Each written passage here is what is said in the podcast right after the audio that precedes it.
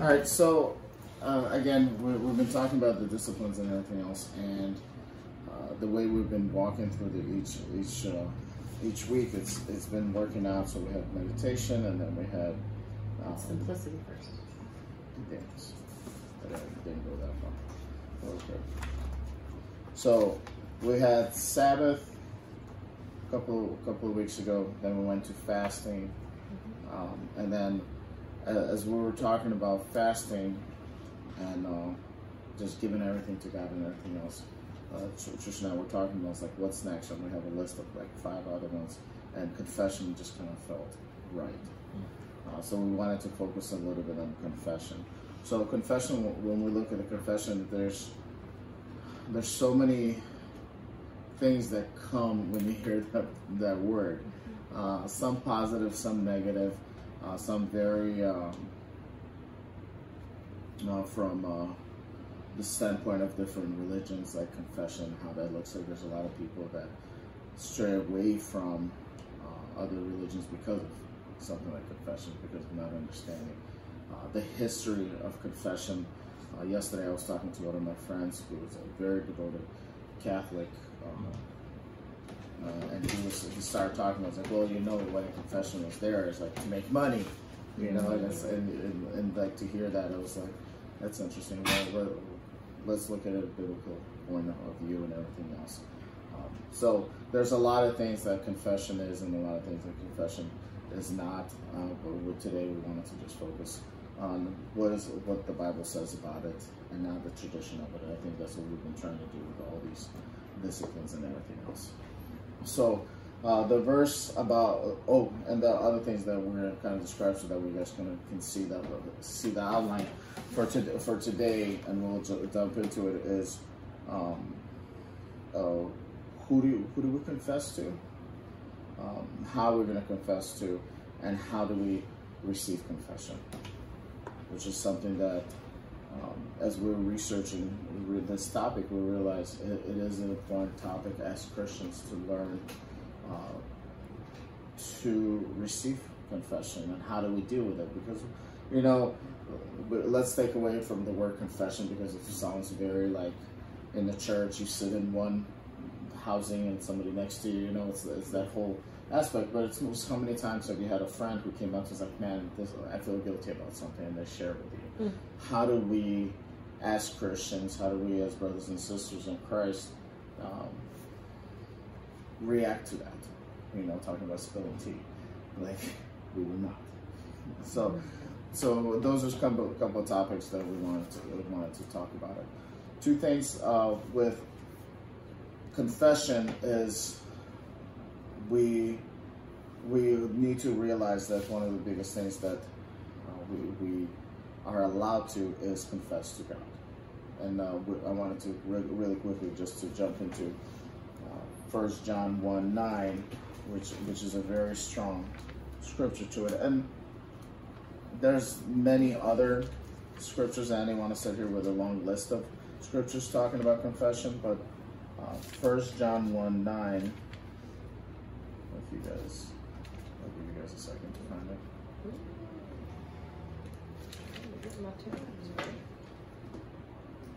It's right before Second John. That helps. Like, there we go. It's like not very. It's small, very small Yeah. book. So the verse reads, If we confess our sins, he is faithful and just and will forgive us our sins and purify us from all unrighteousness. So it's just a little, a little, little verse right there, but again, he is faithful and just. God, we're. This is being done to God. We're confessing our sins to God, and um, that it's encour- It's an encouraging thing for us uh, that one we should confess to Him. We have that opportunity to confess with Him. Two, He is faithful to forgive us our sins and purify purify us from all unrighteousness. And we're going to go into how confession leads to purification. Um, and that it's it's but again, just for right now, before we get into how to do it and everything else, is just the the point is that we do we should confess to God. That is our privilege. If anything else, it's our privilege. I, I don't want to say command. I don't want to say it. It's it's our privilege to be able to confess to God. The the other fa- famous famous verse that I want to talk about is the whole purpose uh, aspect is confessing to one another. Okay, so that is in James uh, chapter 5, verse 16. So those are the, the two two verses that we we kind of will start off with, okay, and then we'll go into the, the main scripture for for today. Okay, so James uh, chapter 5, verse, do you have it? 513? 516. Go ahead. Therefore confess your sins to each other, and pray for each other so that you may be healed. The prayer of a righteous person is powerful and effective. Yeah. So again, it's it's one it's it's one verse, one statement that James James or Jacob have, have said, uh, but it's another thing that that it, it encourages it encourages us to confess to one another, and again, it gives us it gives us why and how that looks like and what happens afterwards. All right. So as we um, as we go through our, our main scripture for today of how to confess and everything else and the benefits of it, um, we'll, we'll see the same echo, same thing that, that was in, in First John, same echo here in James, is that there's there's a need to confess. There's a need to confess to God. There's a need to confess to others. With, with the argument of why should we confess to God, He already knows all our sins and everything else. Again, the whole point of it, it's for our benefit. It does not benefit God that He knows that we say something that we, we sinned. He knows our every thought, He knows our every deed, and He will keep us accountable for each and every thing that we have done. Um, but there's a benefit in confession. There's a power in confession, and it's definitely part of one of the things that we should grasp onto. Right? Is there anything else for those two? Well, I just wanna I just wanna back up a little bit again because we we've been looking at how the spiritual disciplines are not a checklist, but there's these disciplines that have been passed on from generation to generation from worship, uh, Sabbath keeping, fasting, meditation, uh, prayer, you know, the, these different things that we've been looking at and looking at them through a lens of this isn't something that we do for God, this isn't something, it's these are tools that God has given us by His grace for our own inward transformation. Mm-hmm. And honestly, confession is one of those tools, one of those disciplines that has been safeguarded and was a huge institution in the church for a long time um, because of its transforming power. And the sad part is, is that during the Reformation, when Martin Luther started the Protestant church, a lot of it surrounded this bad news about the Catholic Church and the idea of confession and going to a priest. And but Luther himself firmly believed in the discipline of confession. He never intended for that to be done away with. He just didn't want people to have to pay for it. That you shouldn't make money off of people's need for forgiveness of sin, because then you're going totally countercultural to the work that Christ did on the cross. But the reality is, is that um, confession is really a fundamental discipline that we need in our Christian life uh, because we have to understand that the church is not a communion of saints first, it's a fellowship of sinners. So the common ground that brings us together is not that we're all holy people. Right. It's that we're sinners Amen. who need the grace that that Christ gave us on the cross that we're saved. So some of this if you don't understand the discipline of confession and it's been lost, we can start to see the pervasive effects throughout the church. Because then you know, the church will be quick to preach about sin from the pulpit and we know the 10 commandments and we know like oh these things are sin because we've been taught. But we look at it like oh well that's something that someone else is doing over there. Um, or if I do it, I do it privately. And when I come to church, I put on my best, you know, I put on my church clothes Mm-hmm. and I bring my best self to church. Rather than understanding that sin is the normative standard of our existence. Even after we've be- been saved, we fail on a daily basis. Yes. Like we walk around with envy and bitterness and we manipulate people. Like we, we all do this. And if we don't teach that, then there's this extreme of like sin is like super bad. It's for the people outside the church, mm-hmm. but the people inside the church don't do it. Or, well, since you're saved, you know, we're by grace anyway. And so then we downplay sin and we don't see sin for how evil and how disruptive it really mm-hmm. is. And and we don't want to do that. We want to take sin and see it for the realness that it is that God hates the evil mm-hmm. that is within us and he wants to transform it into the good. And if we don't see it for what it is, then we can't, you know, if if you are like Jesus says himself, he said, I didn't come for the righteous, but for for the sick, for the for the sinners.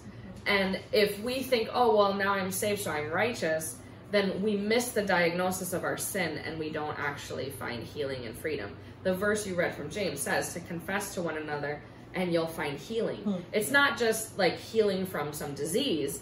It's it's Yeah. emotional, spiritual, inner healing mm-hmm. that we all need. And so the the importance of confession is this balance of repentance and faith, how they're not these dramatic moments of an altar call, but it's the daily drumbeat of picking up your cross, denying yourself, and following the Lord. And so we we have to admit the truth of who we are without minimizing our sin. And then as we really see our brokenness and lostness, um, then we can only then can we really receive God's love.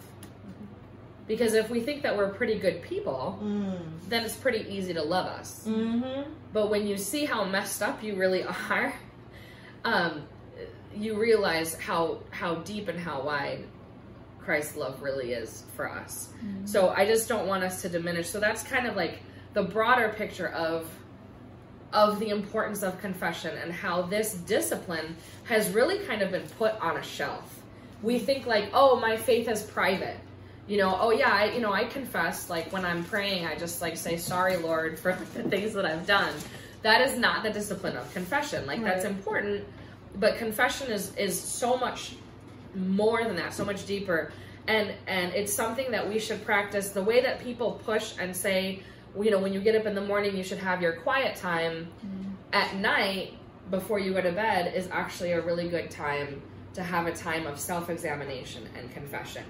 Um, if not daily, then at least weekly, where you're going through and and and a piece of that is then also maybe making a note of it so that you start to see patterns um, that you can talk about it. Like we said, it's not just between you and God, but it's also between the community of believers.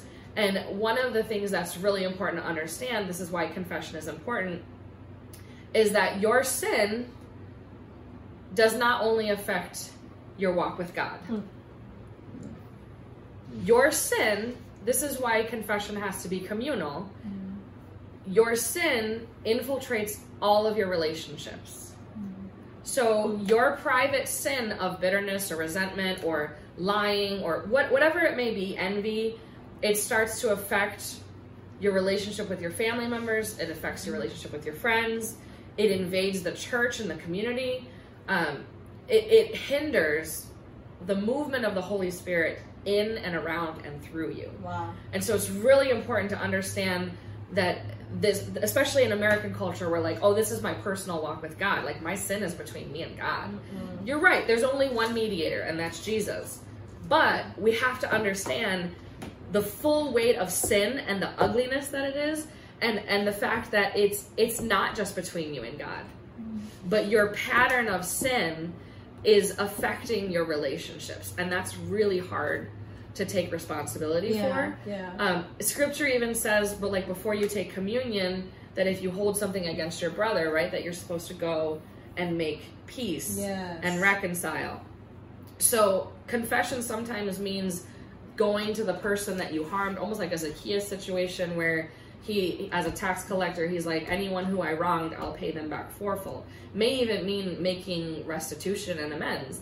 But sometimes confession just means that you find that safe place and you have a person in your life who who can help you work through so that on the other side of it you find freedom and healing. Um, i really believe you know as we study this that the discipline of confession the the loss of it i really believe is why a lot of christians stay stuck in their christian walk for a very long time where they're stuck in patterns of sinfulness uh, patterns of emotional brokenness for decades because they're not experiencing the liberating power that Christ gave us through the discipline of confession. Mm-hmm. So that's just kind of like the framework for as we get into, you know, then we can kind of get into the nuts and bolts of like, well, then how do we do this? Like, what does this look like? Uh, so that's what I think where you're. Yeah. Yeah, Yeah, I, I think just just to really quickly to, to add to that, just as just as sin is a communal thing that can affect the community itself, also if confession is something that when you bring it to community, it will find healing also in that aspect of it because uh, just just the way it can affect negatively, it can also affect you positively as, as you bring bring um, to the light the things that are um, stopping you to be closer or to be more like Christ, not only closer to Christ, but uh, to be more like Christ. So the, definitely uh, the aspect of confessing to one another, and uh, that was uh, that was one of the things that that was always close to my heart. The the, the verse from from James chapter chapter five. Um, I think people when when people read this verse, they they kind of separate it. That Mhm. if you confess your sins, um, then you will be pure enough to be able to pray for healing Mm-hmm. for somebody. And then, because the prayer of a righteous man is powerful and effective, is always being quoted to that. That if somebody's sick, make sure that you confess your sins before you pray for them, or they should confess their sins, and then they'll be healed from whatever disease that they're going through. And I feel like the, this verse is really focusing on the confession aspect and on the sin aspect of somebody's life. So when we confess, um, when we confess our sins to one another, like if you confess your sin to me, I get to pray for you. And through that prayer, God is going to heal you or whatever sin that is. We got to look at a sin, sin as a disease in our yes. lives. Yes. So that way, I, you give me the opportunity to do that. If you don't confess that to me, it's like confession, and we're going to talk a little bit more about it in a second. But confession does not stop with like, okay, you know, like you, tell you tell me what you struggle with. I'm like, rough. You know what I mean? Now, and we're going to talk about we're going to talk about how we receive the confession of somebody else. But in this verse, it's I feel like it's very important important to see that in that confession, I, it's it's a two way thing, and in your confession, you're giving somebody the opportunity to pray for you for that for that sin, um, pray for you, keep you accountable, and all that stuff, and that's where you're going to find healing. Now we go to God and we, we ask for for for forgiveness of our sins, and He does miraculous things. He does conviction through the Holy Spirit and everything else. But for having that a person embodied next to you, praying over you, empowering you, uh, speaking words of uh, affirmation through the Word of God, and everything like that. That's the power that will. Um, will strengthen you. The other thing, the other aspect of it is also that now there's a human being. Like we could be like, ah, you got, you know, you know what I do, you know, it is what it is. But, but now when there's a connection with another human being who sees you, let's say every Sunday it's somebody in your church and they see you every Sunday, and every Sunday they look at you, you're like, how you doing? Yeah. Uh, how did you? How did it go? How how's you know that's that's the thing because I always when we teach about when I have thought about confession I'm like it's it was more of a personal thing. I was like after a while you hopefully you're gonna get sick of telling God that you're struggling with the same thing over and over, mm-hmm. and then we're like, hey God, well you know I, I've I've I've lusted again Oh, you know, I've lusted again. Oh, I've drank again. Oh, I've drank again. And after a while, two things: you, you're gonna change your pattern, or this. Sorry, God is He will have no power over. It's just something that you say without actually meaning the behind it. Hmm. So um, that confessing to one another, um, it, it, I think it really did during Reformation. I think it pulled away because there was so much, um, so much behind it, like the hierarchy, the everything else, the power of the church of for confession. So when when the reform happened, everybody's like, I'm not telling nobody. Hmm. I don't have to tell nobody because me and God are have that communication. I don't need to talk to anybody, and um, and it became a negative thing. But I think uh, this scriptures and others definitely have brought it back to brought it back together. Hopefully, it's going to bring it back together um, for for us to see those relationships that you can do that. And I think that's another powerful thing that, that can give us a check is like, do we have anybody in our lives that we would be comfortable enough and to confess our sins to, knowing that they have that um, integrity and uh, spiritual maturity to hear you, you know, because you know, I got my wife. Aw. That, eh, like you know, like you know what I mean. Which is harder to, than for me to talk to a stranger. Like my, for me, maybe for a stranger would be easier, um, but I gotta see her every day.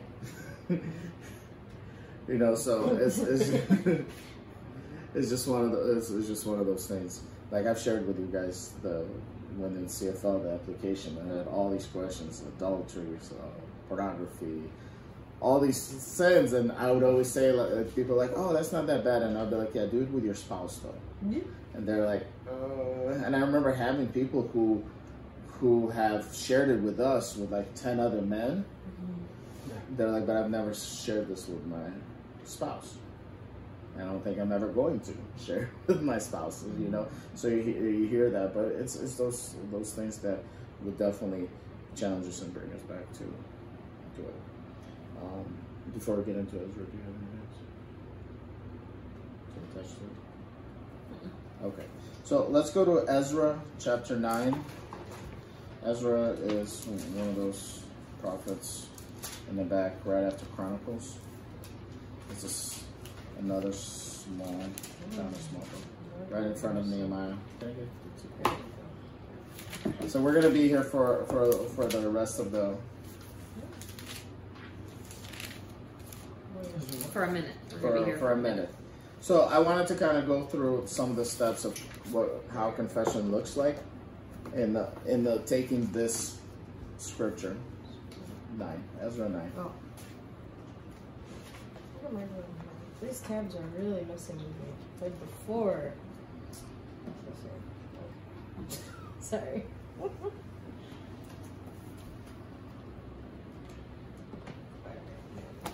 All right, so we're all in Ezra. So Ezra, we're we're going through these uh, through this aspects of uh, confession, and we wanted to to look uh, chapter nine and ten and how the people of Israel uh, they're just coming back from captivity, from what I remember, and Ezra's here. He's he's a he's a prophet, and we're gonna jump into the story here.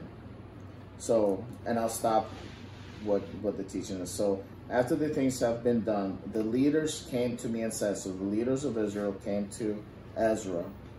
The people of Israel, including the priests and the Levites, have not kept themselves separate from the neighboring people with their detestable practices like those of Canaanites, Hittites, Perizzites, Jebusites, Ammonites, Moabites, Egyptians, and Amorites. They have taken some of their daughters as wives for themselves and their sons, and have mingled the holy race with the people around them. And the leaders and officials have led the way in this unfaithfulness. So here's the confession part. Okay, and I like I don't know if you guys noticed it, starts off with the leaders came to him and it ends and the leaders and officials have led the way in this unfaithfulness.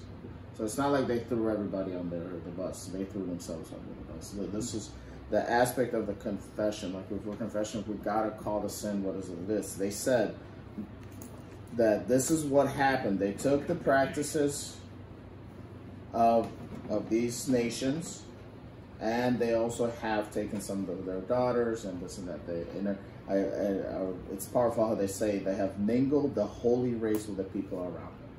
And this is this isn't a racism story. This is something. Racism is a sin, um, and some people have used this to say, "Well, the Bible promotes racism." But what's actually happening here is that as you follow the larger narrative of Scripture, you see that God tells them not to intermarry, because what would happen is when they would intermarry, they were marrying with people of different religion. So they were worshiping and mingling the Christian faith of the one true God, or the Jewish faith of the one true God, and worshiping these pagan deities. So it's not that there was something inherently more evil about the other nations than the Jewish people. Their Bible is full of all the Jewish people's failures. Yeah. But he told them specifically not to intermarry because he was raising up a nation. a nation that would worship the one true God. So mm-hmm. they were told not to, and, and we have the same command in the New Testament. It says not to be yoked with unbelievers, that if you're going to get married, to marry someone else who is a believer. You have, Yeah, at this point in time, could someone convert to worshiping Yahweh? Yeah. Because I didn't, I don't remember examples of it. Like if someone was from one of these places, like I know there's examples of people marrying outside of their faith, but I don't know if those people like turned yeah, around. there's like, there's a uh, in in the book of Leviticus and uh, Numbers. uh-huh. There's things that say like if there's a foreigner who's in the land who decides that they want to worship, then there's this is like kind of what Oh. you should okay. Yeah. So, like, you have an marry them. example, right? Um, Mhm. But you have like uh, Rahab, who was Oh, a prostitute, okay, yeah. right? Yeah. She was not Ruth was a Moabite, but you have so there are examples. In fact, they're in the lineage of Jesus. So again, that's why I want to because this isn't about you know not intermixing like pure blood. It's you know like a racist theology. Yeah. This is about the fact that they were intermarrying and they were bringing in these other gods into their faith, and so they were unfaithful in the practice of worship. I don't think I've ever thought of it that way before. That that they listed it specifically not to call out where they're from. It was for that purpose. So a Jew would have read that differently.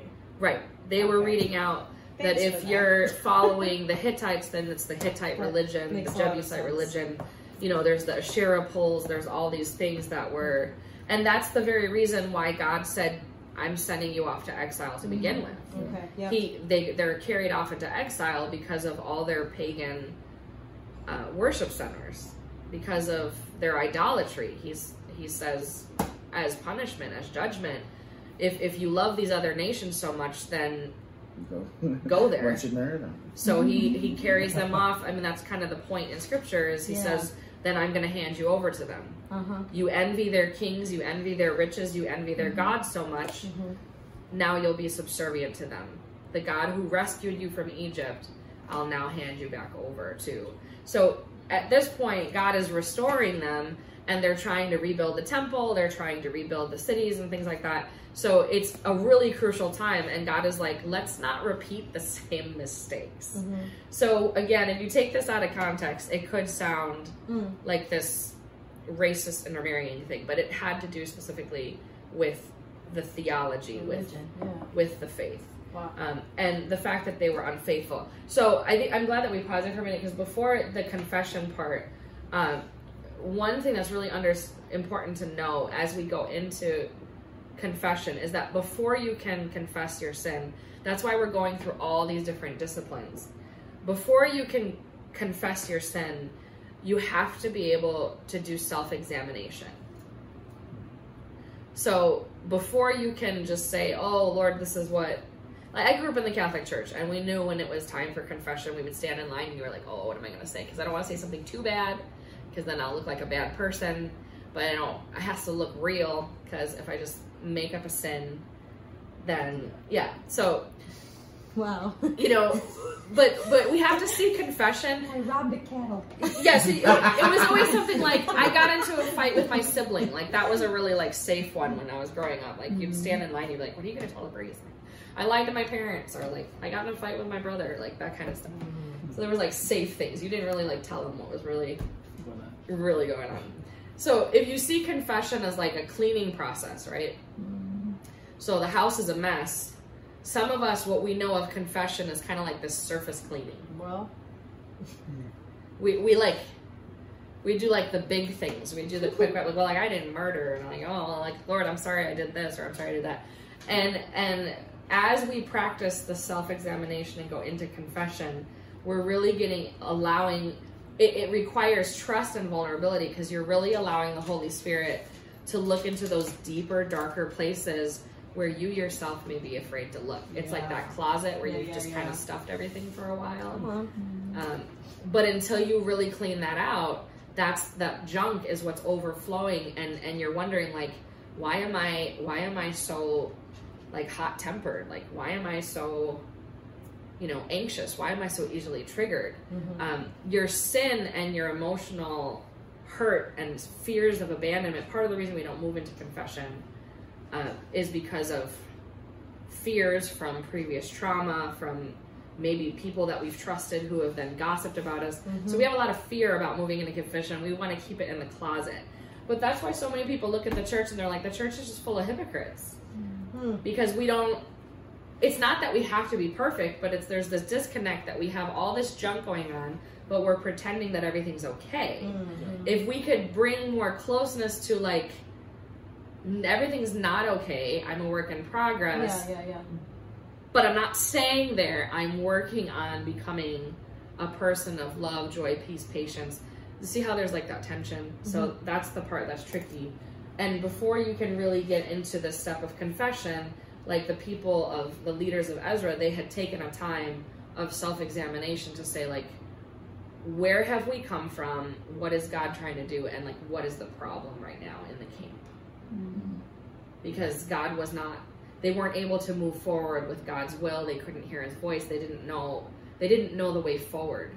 And confession was what allowed them to have the breakthrough.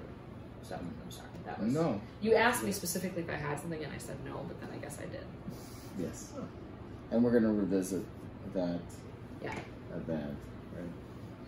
So the the next the next verses that that we see it's uh, verses three. Um, let's see where we stop. Verse three says, "When I heard this, again, this is Ezra. I tore my tunic and cloak, pulled hair from my head and beard, and sat down, appalled." Then everyone who trembled at the words of the God of Israel gathered around me because of this unfaithfulness of the exiles. And I sat there appalled until the evening sacrifice. Then at the evening sacrifice, I rose from my self abasement with my tunic and cloak torn and fell on my knees with my hands spread out to the Lord my God and prayed, Oh my God, I am too ashamed and disgraced to lift up my face to you, my God because our sins are higher than our heads, and our guilt has reached to the heavens. From the days of our forefathers until now, our guilt has been great. Because of our sins, we, we and our kings and our priests have been subjected to the sword and captivity, to pillage and to humility, humiliation at the hands of foreign kings, as it is today. So, this aspect of hating our sin, to be appalled of our sin, to not again we have this thing he is faithful and just and he will forgive our sins. We have that and we hold on to that and there's freedom in that but we also need to be able we need to be at a place of hating the sin. Like it should not be just an easy thing for us to say that this is what i'm doing it should not be just like a, a careless thing oh yeah this is my struggle you know there should be there should be shame behind it. If, if God has convicted you through the time of self examination, if God has convicted you that what you're doing is wrong, what you're doing is sin, and when you're confessing that sin, it should not be something that just kind of rolls off your tongue. It should be like he, here Ezra shows. I mean, he's he tore his. They do a lot of this. They probably whoever was a seamstress. was, uh, whoever, they made a lot of money because they tear their Job security. they tear their clothes a lot, you know. But he he gets to this point, like first of all, like you know, tearing physically showing how appalled he is of it, and then the prayer. The prayer is such a humility. It's just like kind of Isaiah. He's like I'm a man of uh, unclean lips. It's just total. It says, "Woe to me, because I am undone." Yeah. Yeah, it's just total humility before the perfect God, before uh, this Creator of heaven and earth. There, that's that's where it's at. So it's we really need to be at a place of hating that sin, just the way God hates that sin. You know, so it's that's that's the second step that we need to. We have to see it for what it is. Like, I, I think you you hit a word that was really. You said the word shame. I think our initial reaction is shame, and that's what God wants to set us free from. But until we own it, like until we really feel it, um, and we sit with it, then we don't realize. Again, it's that surface cleaning. We're like, ah, I'm good. Like the the rich young ruler who's like, oh, all these commandments I've kept since I was young. Mhm. And then Jesus like hones right in on it. He's like, Well then how about you give all your riches to the poor and come follow me? And he goes away sad because he had a lot of wealth. So that's what happens in the process of self-examination and confession is that the Lord like shines this light and you're like, No, I'm not. I mean, I'm a pretty good person. Like I don't really really have anything to confess. Yeah, yeah. then you may need to spend a little bit more time self-examining 'cause Look closer. when you really let the Holy Spirit in, you're like, oh wow, I didn't know that was there. That's some pretty ugly stuff. Um, so it- it's actually kind of countercultural because the we, we tend to think of like, oh, you know, I had my come to Jesus moment when I came to the altar and I repented, and then we think of it as like, oh, it's this upward climb where I'm becoming like more and more holy and I'm becoming a better and better person.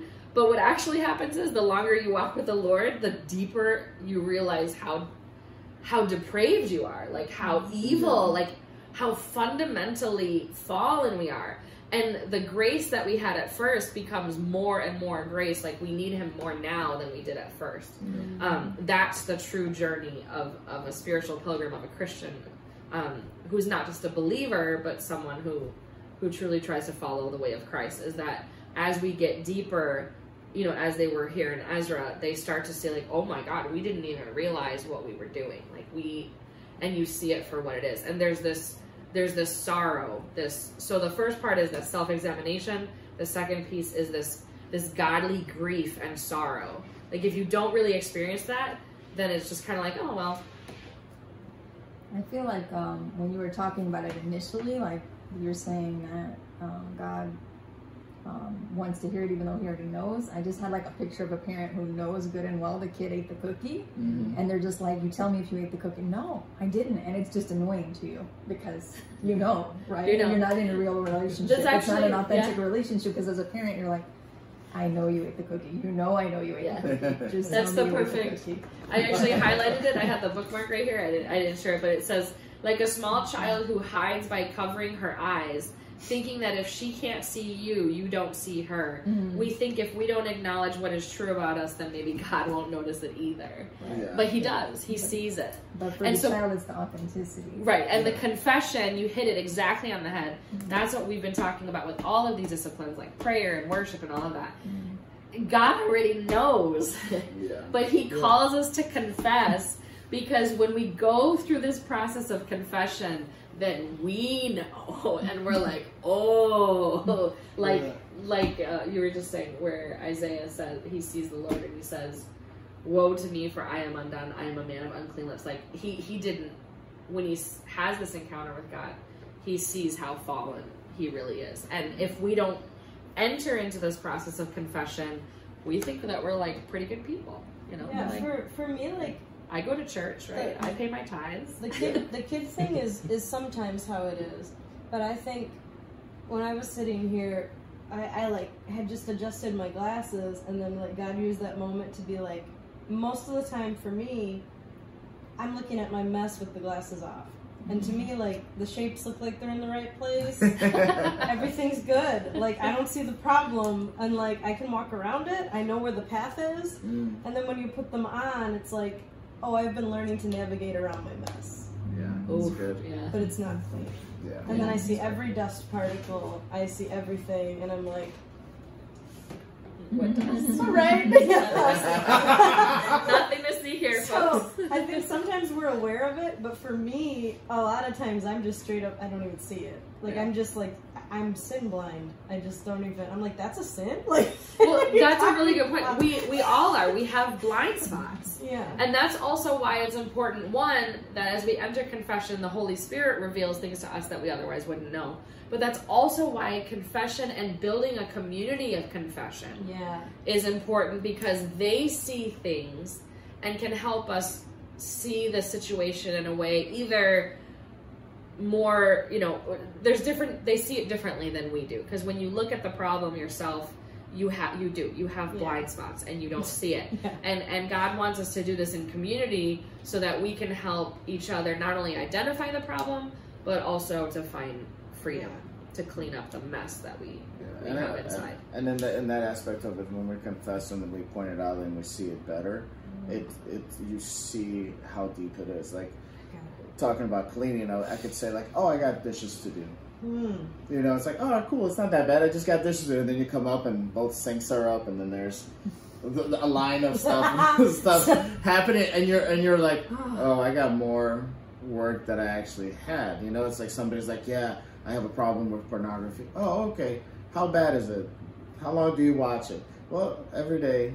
For, for like a minute, or- well, actually, for two or three hours. Hmm. Did you do you keep it a secret? Oh yeah, definitely keep it a secret. Do you, do you subscribe and use money? Yeah, there's I spend a lot of money, and all of a sudden you see hmm. how deep that hole goes to when people like, oh Lord, forgive me for my lust, and that's it, and we don't dive into Right. what's but remember we, it's so funny because we just had this conversation the other day about the dishes mm-hmm. Uh-oh. So the the opposite is also true. Like so I don't know if you guys have ever experienced this with your dishes, but sometimes cuz I'm the one when I see the pile I'm like, "Oh my god, like I can't. This is too much." I like to do it a little bit at a time so it doesn't build.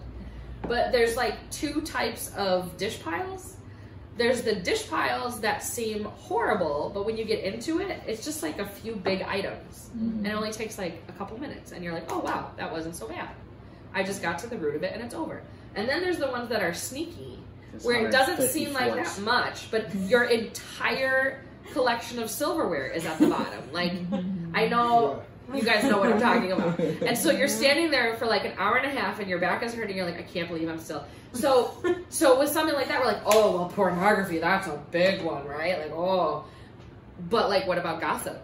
okay. right? Like, oh, you know, why don't you tell me out so I can pray for you? Like, mm, you know?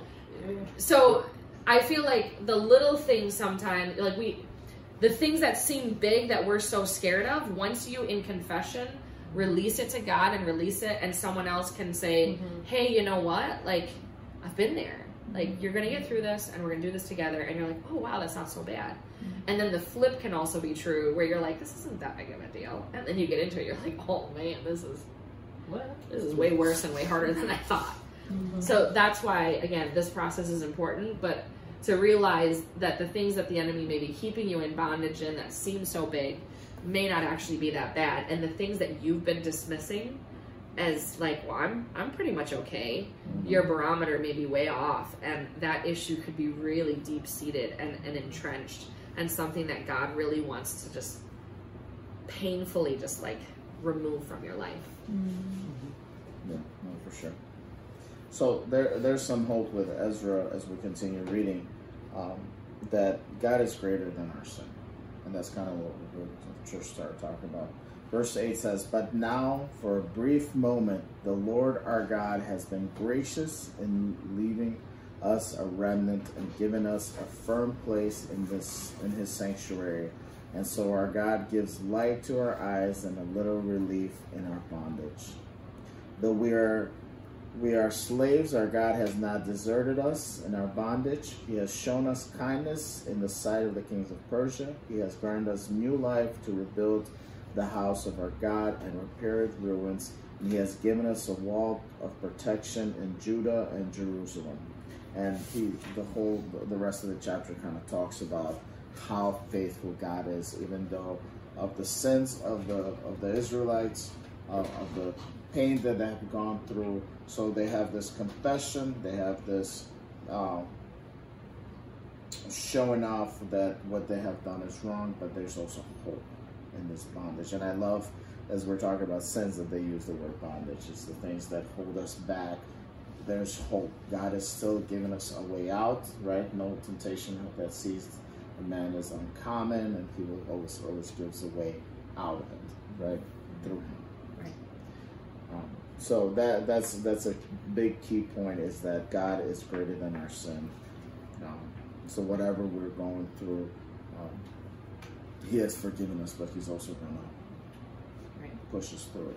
Right. So that third step is, you know, so first it's examination of, you know, self-examination, and then there's that point of repentance and sorrow, like godly sorrow, and then the third step is this determination to avoid sin, where we shift from our like a fear of sin to a desire for God that is so powerful because we realize that His His love is greater, His grace is greater, Yeah. um, we understand him to a more more of a fullness of, of our need for him Yeah. that we can't do this without him and so confession is not complete until it ign- starts to ignite that healing process so it doesn't it, it may begin with sorrow or shame um, or fear but it should end in joy. It should end in freedom. It should end in like you said in hope. So if you if you stop at that second point of of where you're Woe just like me. woe is me and, ah, i'm just a sinner above all sinners you know like then you haven't moved through the whole process that's not god's intention is to just stay there. Like yes we need to stay there. We need to fall on our knees. We need to maybe you know tear our robes and throw some ashes maybe you know? Um, but but we don't we don't stay there. So this process can't really happen. I mean, the Holy Spirit can make it possible, but the fullness of it can't happen unless you really love God first. Yes. Yes. That initial repentance, maybe for salvation, but well, but that's why as you as you grow it, it's it's kind of this cycle like if you love god then you move into confession. As you move into confession you love and appreciate god more and then and it creates this cycle of increasing love increasing confession increasing love increasing redemption. So just like you know we've said in our marriage like we you know you you meet you fall in love you get married and then there's this season where you're like oh my gosh like what did i like you know all like the junk starts to come out and you're like i know we were perfect but how dare you? but you you kind of get past that honeymoon phase right? And you see and you're like am i going to stay in this or are we going to move through this? And then you make that commitment to like no we're we're staying for the long haul. And when we got married like i we absolutely loved each other we did. He was my best friend. Um, but after 23 years of being together my love for you is so much more like my respect my appreciation. Like there's so much more depth to it because of the fact that we've worked through these things um, you know and we both have we both have our stuff. And and even like now we're in this newer season like this past year or so with being you know the pandemic and having time to process it and just what god has been doing in us. It, it's funny. There's again part of the confession process is at first you just see like this ugliness and you're like oh gosh this is so bad lord please forgive me. And then part of the healing process is he's like okay but this is why you were doing it. Mm. and so it's it's interesting because we've moved through like a, things that may have bothered me around the seven to ten year mark of our marriage, for example. We're now in a season where I'm looking and I'm like, oh my gosh, this is why he would do that, and this is where this would come from. And then my own stuff too is like, oh, this is why I would react this way to certain things, and you start to realize that a lot of the time the things that we do that we move towards sin again this does not justify our sin does not justify the sin But God, in His grace and in His mercy, a lot of times will show us the reason we were stuck in a certain pattern of sin Mhm, mhm. is because there was a wound underneath Yes. and and we didn't want to work we didn't know how to work through it or maybe we didn't even realize it was there and so that's uh, you know again we're kind of the season that we're in now where certain things and i'm like oh my gosh this makes so much sense and i have so much more of an appreciation for our love for each other for god's grace on both of us So I guess I guess in my head I'm trying to work through it. Like there's the general morality of confession and the right things to do. Right? Like if I confess to someone, yeah, I stole a stick of gum. But then there's if you have affection and love towards someone, it it hurts differently, right? So like we could generally repent as we're learning to. I feel like that's how I used to be with God. Is like, all right, I know I did all these bad things. Let me list them out. It makes me sad because I wasn't perfect, not because I love you. It makes me sad because I'm not good, not because I care about what you think. Where now I think it's the opposite, because obviously He takes us through things and, and shows us about ourselves. I'm like, like we already have established I'm not perfect and I'm not good, but it hurts me that I hurt your heart. Mhm. It hurts me that I broke trust and fellowship with you. Mhm. Which I think, when I'm thinking about like the Garden of Eden, it's it's even more sad because like the real loss wasn't Eden; it was the fellowship. Yeah. But everybody focuses, at least people I know, on the loss of that perfect, wonderful place. Right. That's not the point at all. no The furthest thing from the it's the fellowship it's the yeah. loss of fellowship and Ouch. And how did the enemy do it? So, yeah, God says don't eat from the tree, and they eat from the tree, right?